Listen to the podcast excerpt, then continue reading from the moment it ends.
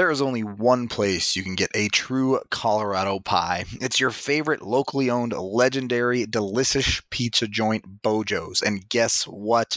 They're giving the DNVR fam a free honey cheese bread with a purchase of an entree. The only place you can find a true Colorado Mountain mouth-watering pie is Bojo's, and they are hooking you up with free honey cheese bread. The Colorado Mountain Pie has become a staple for not just the natives, but for those who are passing through and want to know where the best pizza in town is. Obviously, the answer is Bojo's. Their dough is made fresh daily and contains locally sourced honey. They infuse their dough with natural sweetener, and it is amazing. There's something for everyone at Bojo's as well. Their large, delicious pies for the entire family, a huge salad bar with fresh veggies galore, Colorado beer on tap, of course, including Breckenridge Brewery, and your favorite sports team playing in the background. Bojo's has private party rooms for all your get togethers as well. And they do $4 happy hours in select locations as well as gluten free options. So head over to your nearest Bojo's and grab an entree and get those free honey cheese bread bites as well. You can go to their site today at bojos.com. That's B E O J O S.com and mention DNVR to get the free cheesy bread. And Cole gets another good righty and another right by Cole. A left by Cole this time. Tipped in front by Mikko Rantanen. He shoots and scores. Nathan MacKinnon. Cole J.T. Compher. 877 goes now. Gabriel Landeskog. Collective hugs. 29 and 92. Save made by Grubauer. Move over, Picasso. This piece of art is by MacKinnon. My goodness gracious.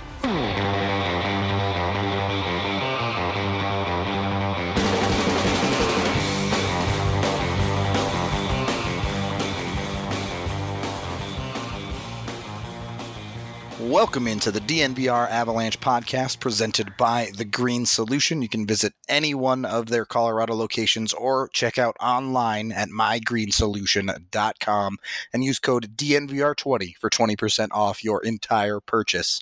I'm Nathan Rudolph, back on the pod as I do have a voice, even if it is a little scratchy at times. And joining me once again is Evan Rawal to talk once again about the Avs losing a hockey game. But hey, bright side, they did at least get to OT, so they do pick up one point out of the game. Evan, you were there. How did you feel about this one? Um, I mean, I really didn't think the Avs played bad. I, I, it was just a hard fought game where the I would say the Penguins got one more save than the Avs did, and that was kind of the difference. Both teams played pretty well. It was not a high high event game. It was um, not a lot of shots, not a lot of power play opportunities for either team, and it just, you know, the Avs made a few mistakes on rush coverage, and that was really the end of it. That other than that, I thought I thought they played pretty well overall, but just did not obviously come out on top. Yeah, you know, from the metrics, it was a fairly even game on both shot sides. Shots were 31 to 30 in the Avs' favor, and and you go on down the line, and everything came out pretty even, and it was a close game. So as much as we have talked about the goalies, we're going to have to do it again after a game like this, whether it's Grubauer or this time Francouz in net.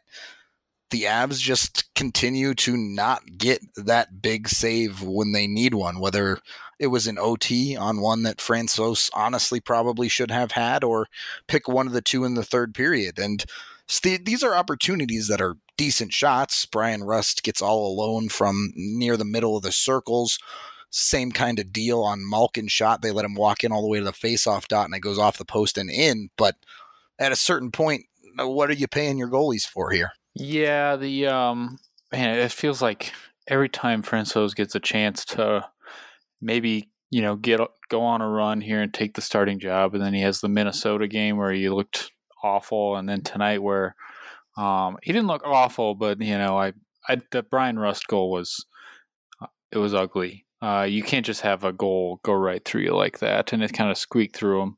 Um, certainly didn't have a lot of help from everyone on the ice. It was kind of comical what was happening in front of him on that goal. But um, the Malkin goal, it, it, didn't look like a great angle the first time I saw it. The second time, I you know, there seemed to be a slight screen in front of him, but um, also Malkin's an all-world player. Those ones happen, and um, the overtime goal just goes right through him too. So those are my big issues. It's just like the Grubauer the other night where the goals are just going right through these guys. It's those are ones you feel like you can you can stop those, whereas you're getting beat by an elite shot on Malkin's goal. I, I'll live with those ones. Well, and it's a combination of the thing, right? You can brush off Malkin's goal, but if he's going to miss the Rust goal, if he's going to miss the McCann goal, eh, you need to make up for that by saving some of those Malkin ones, right? Yeah, you'd like to see it. And I, I really don't feel like the Avs gave up like a ton of dangerous chances tonight, especially in the first period. I don't feel like Francouz had really had to do anything.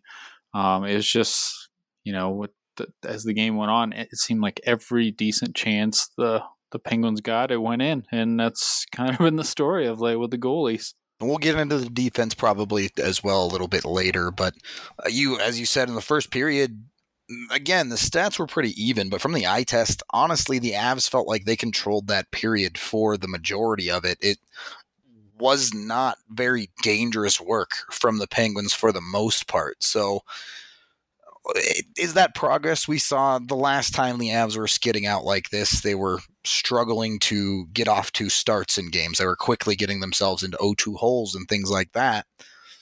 At least getting a lead in this one to start that's got to be a move in the right direction, yeah? Yeah, I thought the Avs were definitely the better team in the first period. Um, Bednar said as much after the game as well. I, I like the way they played.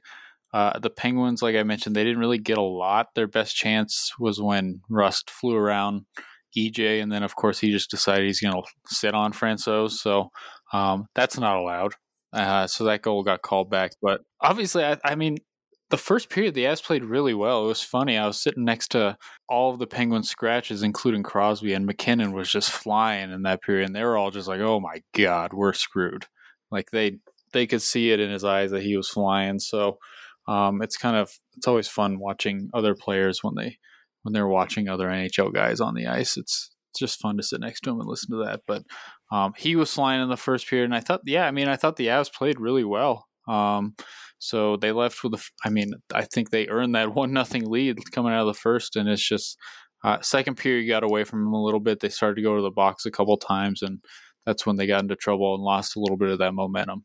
Uh, yeah, what uh, I understand, you know, no team's going to play a full 60 that's completely dominant. There's another hockey team out there actively trying to prevent that, but how can the Avs get a little more consistent from period to period? Because we've seen night in and, and night out, they can come out of a, a intermission and they look like a completely different team. Yeah, and then it's weird because the second period, the Avs are usually a very good team, and it's just they, they took a bit of a step back tonight. So, um, yeah, I mean, other teams adjust. Yeah, it's always easy to forget that there's just two teams out there, and the Penguins are a very good team, um, even though they're missing a lot of good players, specifically Crosby. They're still hanging around, and they um, I, am not looking at the standings right now. I feel like they're right there with the Avs in terms of points. So that's a good team on the other side, and they made some adjustments. And um, it just, you know, I, I think the Avs, the it, the penalties they took were uh, the the Cole one was just a little bizarre. He just went to clear the puck, and his stick ended up almost killing that guy. It, it looked pretty nasty from where I was, but um, and then the EJ one behind his own net is he got beat with speed and then you know took a penalty behind his own net. But um, it did feel like you know the rest were let, letting a lot go. So some of the things the Avs, you know, the EJ one, I feel like could have been called either way, the way things were going tonight. But as far as these games go, I mean, if you even if you look at the third period, right before Rust ties the game, the Avs are inches away from extending the lead to two to three to one. So that's just the way hockey is, and you know, you're not going to go full 60 and pretty much dominate another team, especially one as good as Pittsburgh. And um, I don't feel like the Avs played poorly in the second period. It's just they didn't play as good as they did in the first. I would say that's that's mostly fair. I would like to see a bit more consistency out of the team, and certainly not when something like that third period goal happens. Maybe don't go into the tank a little bit. You got to be able to find ways to to counter punch to a certain extent, as this team does seem to struggle with that. Yeah, the th- I, I don't know if they're just fragile in the third period or what right now, but yeah, it's it's I, I get where you're coming from, and especially right now offensively, it seems like if it's not MacKinnon, it's you're not getting it from a lot of people right now. So, yeah. um, it's definitely the MacKinnon show, and you know you're kind of wondering, you know, where's Mikko Rantanen been the last three games? He's not even attempting shots at this point. It's just you're wondering where the heck he is. Um, Kadri, I think, has been pretty disappointing. Um, it's Burakovsky's not, you know, he's picking up assists at least. He's contributing. We talked about the other night. He's contributing in other ways, but um, you don't ever want to see him with no shots on goal and just one attempt on a night, and then you know, I don't even want to talk about what the heck happened there in overtime. That was that was bad. Um, but yeah, I mean, right now it just seems like it is the MacKinnon show, and the Avs need a little bit more from these other guys yeah, uh, we'll talk about that in a second. But since you mentioned that overtime, that makes me want to drink. So, time to acknowledge Breckenridge Brewery as the official beer of DNVR. I'm sticking with the Strawberry Sky these days. Throat's still not 100%, so that one goes down easy for me. An easy one to drink. But you have a ton of other options from them as well, whether it's whatever their current seasonal is, whether I've seen the Christmas ale, they had the autumn ale before that. I don't even know what their spring one is. I'm sure it will be great. Or you can go with one of their classic like classics like the Avalanche Amber Ale. You can find them at your local liquor store or just about anywhere else basically that sells alcohol across the country at this point, but the biggest selection is of course here in Colorado. So keep an eye out for them. And also keep an eye out for the Breckenridge event calendar on thednvr.com. We have all of our events on there, so you can come out, drink some Breck brews with us, and have a good time. So, before that, we were talking about the lack of production here, particularly from the second line guys, I would say Nazem Kadri specifically. He had that one breakout game four or five games ago, I think it was, and then he's gone right back into struggling to produce. Obviously, with Donskoi hurt, that mixes things up, makes it a little bit tougher for them, but. Uh, Calvert and Bellemare have stopped producing, which isn't a big surprise. What they were doing, everyone kind of knew wasn't going to keep up. And that's where you need that second line to produce, and it's just not coming right now.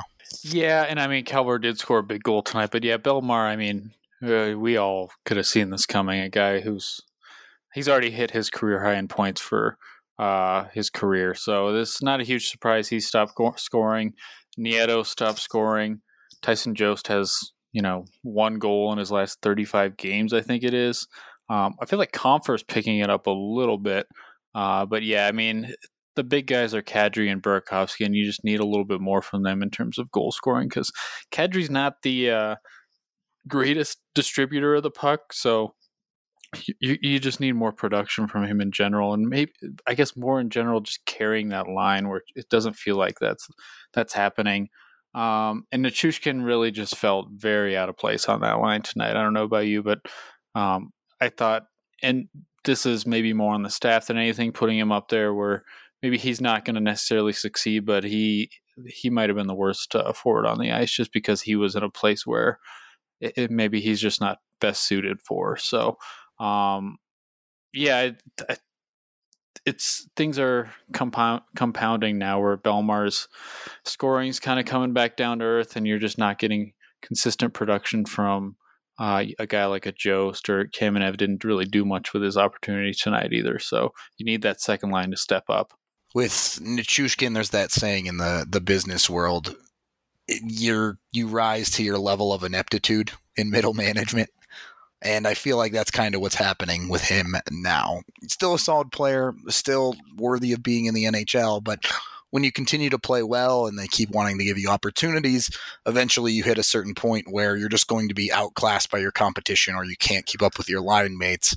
And while Nuke has been a great addition, the idea of him being a top six forward still feels a little bit out of his depth. Yeah, and I think we're kind of starting to see it on defense with Graves too. It's just guys have they're kind of been surprises, so they're keep giving them more and see what they can handle. Um, and yeah, Nichushkin's been a really really nice pickup. I think he's made all of us eat some crow here because I didn't think he was going to be this good. But um, I almost think that they're putting him in the top six just because they know that they need somebody that's going to kind of grind it out. And um, it just didn't work tonight. And uh, I guess we'll just kind of see what's what they're going to do next game because Bednar seems to be switching up the lines every other game. I think they're lucky to make it through an entire game at this point. To be honest with you, it, yeah, I saw Kamenev was with Kadri down the stretch too. So I mean, I think they're just throwing anything they can out there to figure this out. Yeah, or, or just slap Nathan MacKinnon on it like that meme. Yeah, I mean that's that's pretty much seems to be the go-to now. We'll talk a little bit more about MacKinnon in the second period, but first, if MacKinnon's going to be the top dog, then you also are going to need a top dog electrician. No, that was a bad one. That was a bad one. Need, need some work. That one needs some uh, some workshopping. But Piper Electric is the local electrician for you here in Denver since 1983 through a commitment to customer service and team performance. They are the contractor you can trust. You can call 303 646 6765 and they'll give you the DNVR hookup and save you 20% off your next service call. Whether the work is residential, commercial, or industrial, Piper Electric has the top professionalism and integrity in the biz. Again, call 303 646 6765 to get 20% off your next service call. Second period of the DNVR Avalanche podcast presented by The Green Solution. I'm Rudo. He is Evan. Nathan MacKinnon Eh, Eh, we already knew he was a special player. We know he's one of the best players in the league. He only scored one goal in this game, but if you watched him, even for him, it's not super common to have a night where he looks as possessed as he did in this one. I mean, he was making players look foolish on every single play. Yeah, and like I said, when you know in the first period, when the opposing team scratches or injured guys in the press box are just ogling over you, you know, you're doing something right. And he was flying in the first period. He had that rush up the ice where um, I think it was pretty early in the game where Murray stopped him, and then he had the the saucer pass over. I don't know who it was laying on the ice, but right to EJ for a chance in the slot. So um, he could have created three or four goals by himself in the first period, and um, unfortunately, he only was able to create one. But he's doing everything he can, at least offensively, right now to keep this team in the hunt. And uh, he's doing it, dragging around. Uh, Landy had, you know, I guess we have to call it a goal, but I don't know. You know, he got a little lucky there, I would say. Uh, and then Miko, you know, he's just not not in it right now. So uh, Nate's dragging around some subpar line mates right now and doing everything he can to keep this team going yeah, I mean the only the person best facilitating MacKinnon right now is Sam Girard, to be honest. Yeah, and I mean, how good was? I don't know. You know, it's harder to see on the replays, but man, he made Murray bite so hard yep. that he was going to shoot the puck, and that's why MacKinnon had so much room. That was such a nice play. Let's that seems to be a, a nice little niche the Avs power play has found. They went one for three in this game off of that MacKinnon one timer from Girard. Girard has found the ability to get that fake shot, getting people to bite with it. Obviously, some of that is he's simply just shooting more, so they have to respect it. But how big of a difference is that for the Avs power play? Not only for Girard to have a little bit more respect, but also for Nathan MacKinnon to be willing to fire off those shots. Yeah, it's it's so weird because when Makar was hurt, Girard was awful at running the power play, and now it seems like something's either clicked or it's just everything's going right for him. But yeah, there's something something really well going on right now, and I don't know. I'm not fond of the the power play units right now, but um, at least as far as just you know they have Landeskog on the wall. I don't think he's necessarily very good there, but it's working, and I like you know, I, I don't mind seeing MacKinnon just wind up and rip it uh, because he's got the best shot on the team, and you want your best player taking those shots. So I'm co- completely fine with it. And you know, Sam is a very good distributor of the puck, and at least I don't think teams are very much afraid of his shot at all. But at least he's keeping them honest, and that's that's half the battle on a power play. Is just you know not having the other team just shade right towards MacKinnon. You got to at least keep him honest so that he's uh you know, going to have a little bit more room to fire away. obviously you take one for three on the power play every single night. A 33% power play will get you the top of the league essentially. But eh, much like the Avs need a timely save, their timely power plays seem to come up short as well, as they had two opportunities in the third period one when it was 2 2, and one when they were down by one near the end of the game. Now, they did ultimately end up getting that tying goal, but the power plays did not do the job for them late in this game. No, and I think you know Pittsburgh deserves some credit. They were play, they played pretty well, especially down the stretch. Um, as far as killing the penalties go, that last power play, um, I thought it was pretty ugly to be honest. And Kadri was kind of turning it over here and there. Um, it is disappointing to see and and the thing is that they stacked those. It looked like they stacked those power plays back to the units that they were before. Um, because Makar was out there with the, like MacKinnon and Kadri, wasn't he not at the end there? And that's not what they've been running with. with that's been having some stretch, so or having some success here. So um, it seems like they maybe got away with what was working, just trying to get this thing tied up, put your best players out there, and see what happens. Um, but yeah, I mean the and even you know the power play didn't do their job, and even the penalty kill, as good as the first penalty kill was, um, the, the Penguins' first goal was essentially a, a, a, power play goal because EJ had basically just stepped onto the ice. So um, specialty teams continued to kind of be an issue. At least power play looked a little bit better at times tonight. Yeah, the PK is tough for me, right? Because you need your goaltender to be your best PKer right now, and the Avs goaltenders are in a weird spot where sometimes they can come up with a big save, but then they'll come right back and give up an easy one. And, and as you said, it's technically not a power play goal in this one, but uh, it's just a struggle right now with this team, and and it, the issues compound. Right, if mm-hmm. Comes up with a big save, all of a sudden the Avs defenseman can't clear the puck, and it was all for naught. Yeah. Well, I mean, the first penalty, I don't even think the Avs gave up a shot on goal. It was basically Penguins get in the zone, the Avs would just take it away and clear it. So, um, the goal that was essentially a, a power play goal for the Penguins was just more Ian Cole blocking a. Sh- he tried to play goalie and then he went YOLO and just like ran to the point and left his guy wide open. So it didn't make a ton of sense there. But, um, yeah, I mean,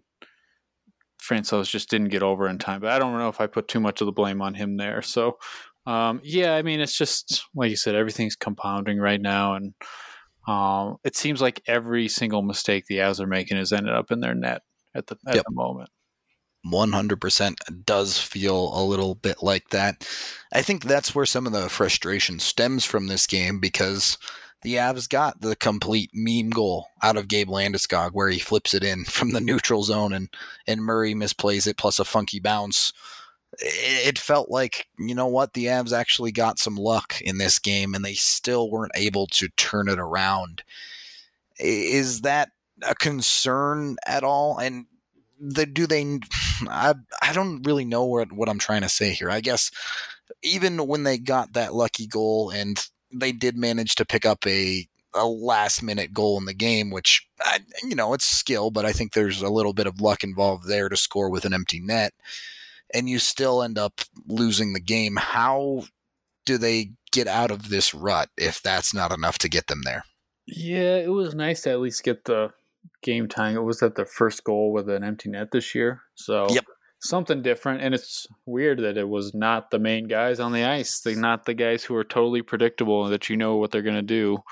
It was just, you know, Burakovsky gets to the point, and then you got two guys right in front of the net for deflections, and that's how it went in. So um, that was nice. The, this whole thing about blowing leads at home in the third period is getting it's getting a little old, and uh, it's the same things over and over again. It's the rush coverage.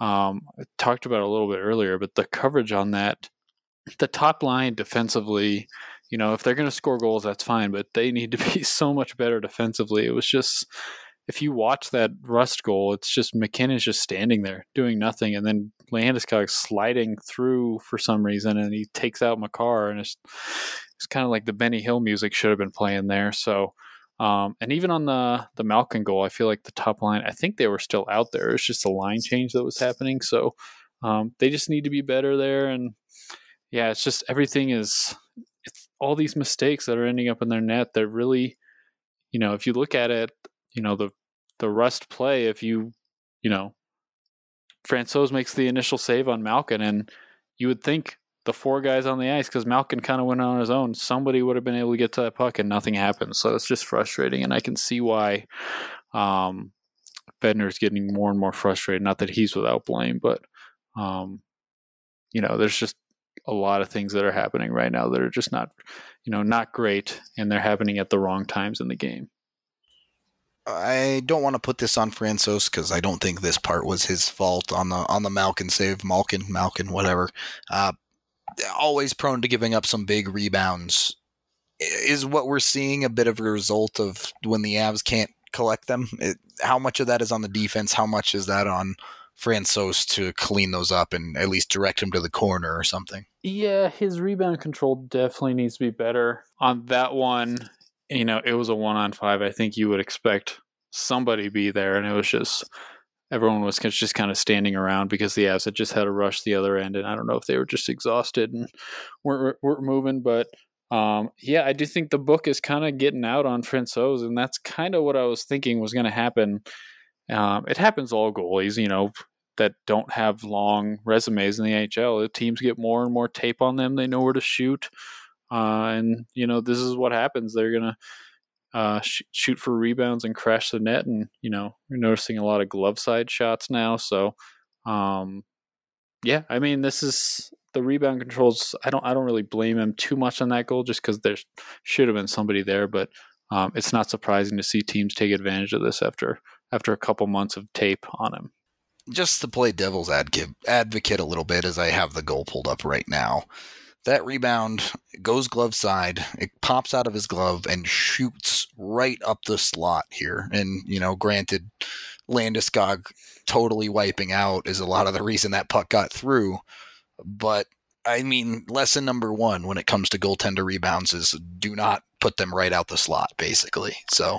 Oh, and he's been bailed out plenty of times by the defense on his rebounds as the year has gone, or pretty much all year long. Um, but you know, yeah, obviously not a great rebound. You just kind of hope somebody's there to to pick it up. Um, and it's more the second shot that you don't like going right through him. But yeah, I mean the rebound control is an issue.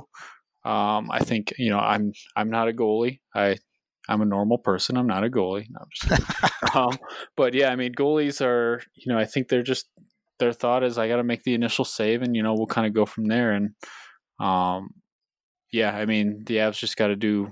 They've they've done pretty well for the most part clearing out his rebounds, but that one they weren't able to get to, and he just let up a muffin right after it.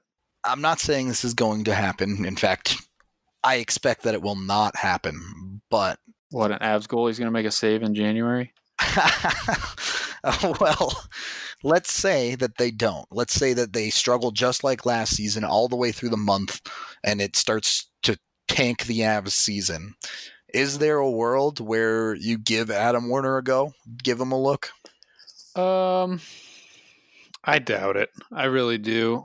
Um I would rather keep him in the AHL and let him play. Uh he you know, I guess it wouldn't hurt to give him a taste and he seems to have you know, after the way he was moving up and down with all the with Grubauer's injury, he was backing up with the Avs, and then he went down to the AHL and kind of struggled now that he's been down there for a while, it seems like he's really picked it up of late. But I'd rather keep him down there all year. I thought you were going to say trade for a goalie, and I was like, oh god. I I won't even acknowledge the idea of trading for a goalie. Yeah, I'm actually not completely against the idea of Henrik Lundqvist, just because he's only got I think one more year left on his deal. But I just think it's extremely unrealistic and it takes up so much of your cap space. But I think giving Adam Werner a shot is I, I would say it's highly unlikely. But you know, if we're still having this conversation in February, who the heck knows? If the Ducks are giving away John Gibson for chump change, then I can have that conversation. But yeah, pretty I, much anyone else. I don't see that happening. But hey, the GM's a little weird. I don't know if I trust him if I was them. Definitely not trading for Carey Price. I'll say that much. Oh, you don't want a goaltender making fifteen million or whatever he's making? Yeah, right. So I don't know. Maybe when Bergevin gave Price that contract, he was hitting up Mile High Green Cross. These guys offer an experience that you won't forget. Mile High Green Cross has award-winning products, products that will give a ten and a half million dollar contract to a goalie. Check out this year's Cannabis Cup winning products when you head to their website. They're giving the DNVR fam $5 off your purchase of $25 or more. Just mention this ad. They have a variety of CBD products from edibles to concentrates to cartridges, and they pride themselves on customer service. Every single time you pop in, you will receive one on one attention from their seasoned sales associates, and they also have amazing prices like $99 pre pack ounces and V3 hash oil bulk deals, five cartridges for a 100 bucks. They have out the door pricing for you and they get you in and out extremely quickly as well. The average time from entering to leaving the store is just nine minutes, so you can get on with your day. They are conveniently located on 9th and Broadway and even have parking in the back. So just remember to mention this ad to get $5 off your purchase of $25 or more. Third period of the DNVR Avalanche podcast presented by The Green Solution. I am Rudo. He is Evan. Let's talk about that overtime. Um, I think rule number one is if it's not a power play, just do not put Nathan MacKinnon and Nazem Kadri on the ice at the same time. Yeah, they don't work. They have not worked together at even strength all any time they've tried them this year. I Uh, what it looked like to me, especially in that overtime and how it usually looks with those two, is Kadri will get the puck. He wants to hang on to it. He wants to do his thing as an individual and create for himself. And he starts to do that a little bit. And then it's almost like he gets in his own head and goes, oh, yeah, right, that's Nathan MacKinnon. And then just kind of doesn't know what to do and gets rid of the puck. And, and MacKinnon has to go bail him out, basically one, there's not enough pucks on the ice for the two of them to be on the ice at the same time, and two, there's yeah. just not enough chemistry really between them. Um, even on the power play, they don't have a ton of chemistry either. So, um, yeah, and I get why they want Kadri out there because he can win the faceoff. Um, and I can't even remember if he did because I. This is a first world problem, but when you know there's five minutes left, we have to go down to ice level, and I'm. Of course, there was three goals down there tonight, and I do not understand the people that can watch these games on the glass. It is the worst angle to watch. So um, I didn't see even if he won the faceoff, but I that's really the only reasoning I'm assuming that Bednar had him out there. But he essentially won. The, the Avs came up with possession. We'll put it that way. Yeah. So um, yeah, it just it doesn't work, and especially since the Avs don't really have another center that you can put out there I guess they've been using Compher in overtime, but beyond that, they don't have another center to go out there with the next unit. So if something was to happen, you need a center on the ice, then you just had both of them out there at the same time. I it just seems like a super easy fix for overtime. We see teams swap that based on the possession all the time. If Kadri wins the face off, just shoot it back to your D, skate off, and put MacKinnon on. Yeah, and can I just I do not like three on three has just become so overcoached now. It's just not even it's not what it used to be, and it's you know, he had the Penguins just reset like six times tonight and waited their waited their turn. It's just not the high flying overtime it was, you know, when when it started. It's I wish the days of the just end to end rushes was back. You uh, you agree with the comments we were getting on Twitter? Should they put a backcourt violation in? That'd be an interesting rule. I mean, if they're promoting offense, I would do it. But yeah, yeah, it's just.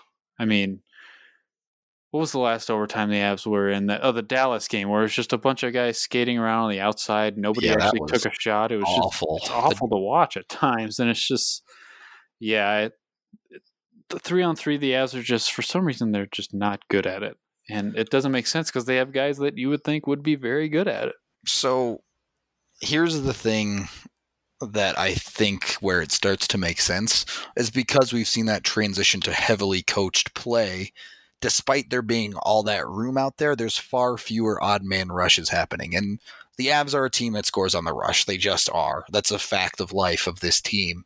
And when you get into that setup in the offensive zone, it seems like the Avs aren't quite willing to play that cycle game and waiting for the team to make a mistake. They just give it to MacKinnon or give it to Kadri and say, go drive the net and try to make a play. And they end up turning the puck over and it's back the other way. Yeah. And you know, they're not willing to do it a ton offensively, and they don't. We talked about the defensive IQ of this team is just not all there. Rantanen looks completely lost in overtime, in my opinion. So it's almost to the point where you don't even want to use him because he's kind of a liability out there. So um, yeah, the the all of the coaching changes and you know overcoaching and overtime definitely hurts the Avs a little bit. Is that something that Bednar can fix, at least in the offensive zone? We've had the conversation about how the Avs, you can't really coach a player to be smarter. I, I, understand that, but in the offensive zone, I think you can set up the systems to facilitate that passing a little bit more, and and maybe telling MacKinnon or Kadri to lay off the gas a little bit. Yeah, you know, I don't know because Bednar was asked after the game if he thinks overtime's a kind of a crapshoot, and he said, "No, I don't." I, so obviously, they it. I've never actually seen them really practice it in practice, so they must just go over it in meetings. Um, but yeah, I mean, I don't know exactly what they're wanting out of the players because the Avs, at least in this game, it didn't feel like they had a lot of offensive zone time. Their really their main chance was that rush with Burakovsky, which was hideous.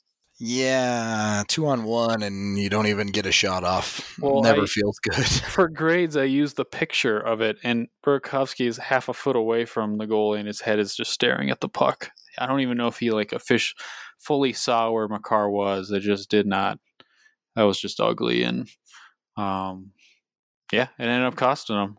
Did the Avs even get a shot on? Because they, didn't. I don't think they counted that as a shot on goal, even though the goalie tipped it away. But yeah, it's just not it's not good enough. And uh, to get the game into overtime, to tie it late, you got the crowd on your side and everything, and just not take advantage of the momentum is just it stinks. Well, I mean, a lot of that crowd was wearing yellow. To be fair, oh, but yeah. there was a lot of there was a lot of Penguins fans in there tonight, especially up top. Yeah, I'm sure. Um, but so the Avs don't get their chance to go in overtime. MacKinnon, I think, got another one where he almost put it through a guy's legs, but couldn't quite get there on the backside. And then Pittsburgh comes down the other way. And this is where we can start to talk about the Avs defense. I have the goal pulled up here, so so I get a first-hand look at it. But Pittsburgh enters the zone.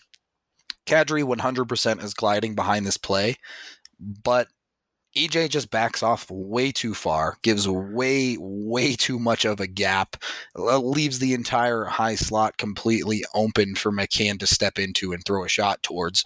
Yeah, you can talk about how Francouz should have saved it, but EJ essentially defended nothing on that play. Yeah, and Bednar said as much after the game that he didn't like the gap on the two goals in the third period or in overtime. And I was actually surprised EJ was even on the ice because if you look at the Avs when they tied the game up for the last 30 seconds, they had Girard and they had Zadorov on the ice. So I thought they might go with Z in overtime um, just because he's a little bit better in the gap control. But they went with EJ, and I think I think he was only out there for like 20 seconds, so it wasn't a long shift for him. Um, and yeah, he just gave up too much space, and then uh, beyond that, you know, we all saw it flow through Francouz. So a save you'd like to see him make, but yeah, they need to gap up a little bit better on that one. And I mean, let's be honest, Z played probably the best of the D outside Girard tonight. Yeah, he had. You can tell when the staff is happy with him because he played seven minutes in the first period at even strength, and if you look at the Rangers game, I think he played nine and a half total minutes at even strength. So um, he was physical. Makar, even after the game, brought up his name in, in his post game interview, just saying how well he played. So, um, I it felt like, and we've seen Z in overtime be pretty effective because he can move and he can cover and he gets on guys and he stays on them.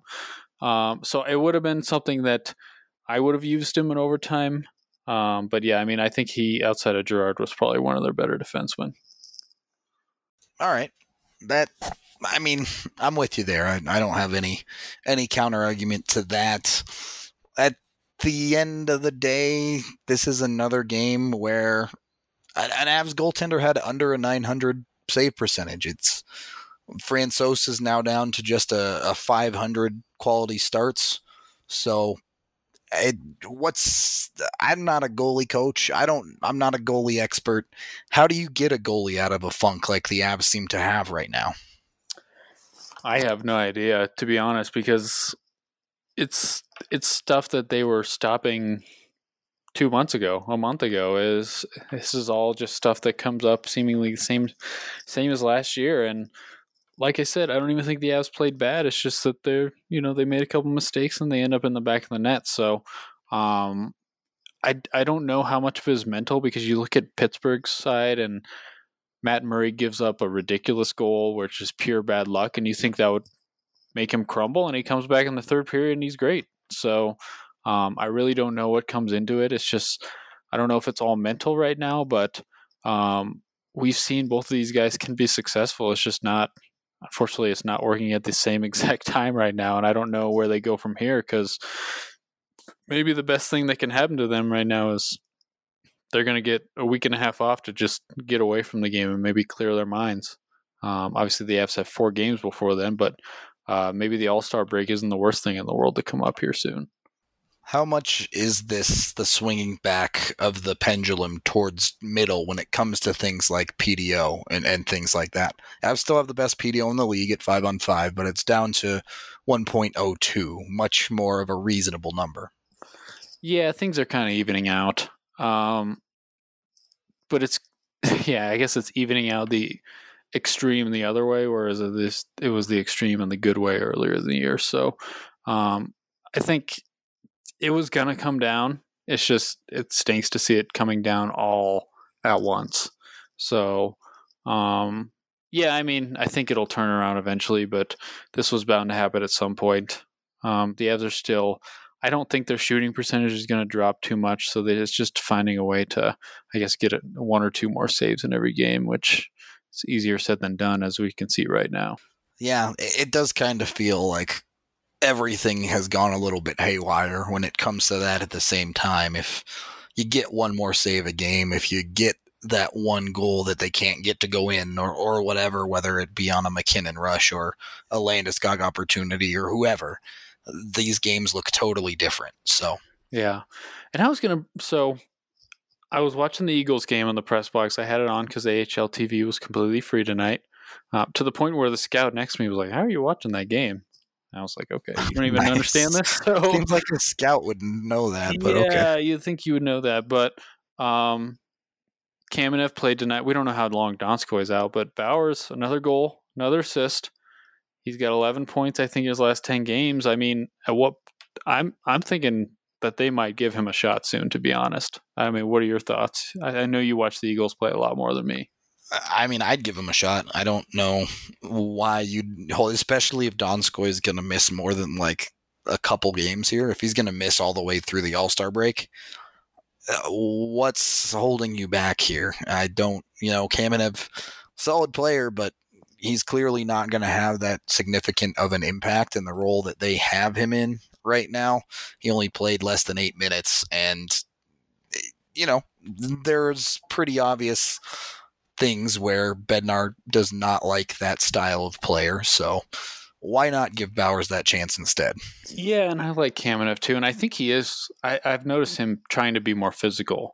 Um, I don't know if that's just something the staff has asked him to, but the reality is we know that he's probably not Bednar's favorite guy. So why don't you give this guy a shot? If you you know he was hurt while everyone was getting hurt early in the year, and the Avs need a little bit of a boost, I would say, in the bottom I guess nine is what we would call it up front. So especially a guy with size, it wouldn't hurt to see what you got here. And um, I don't think giving, even if he's not completely ready, giving a guy a taste to see what he's got to get better at is not the worst thing in the world. I, I think they should be looking into this and maybe something they can try before the All Star break. All Star break.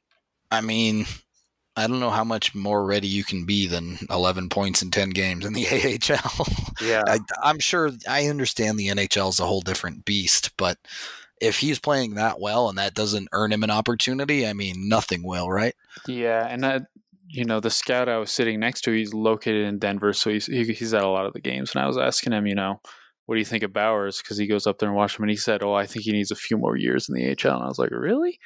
I don't know about that. Yeah, I think it's just old school talk sometimes with. That's uh, yeah, one hundred percent disagree. Bauer should be playing NHL games next year, one hundred percent. Yeah, so um, I think that's you know, to get out of this funk, I wouldn't mind seeing a young guy get a shot. Maybe you can boost the team when they're down.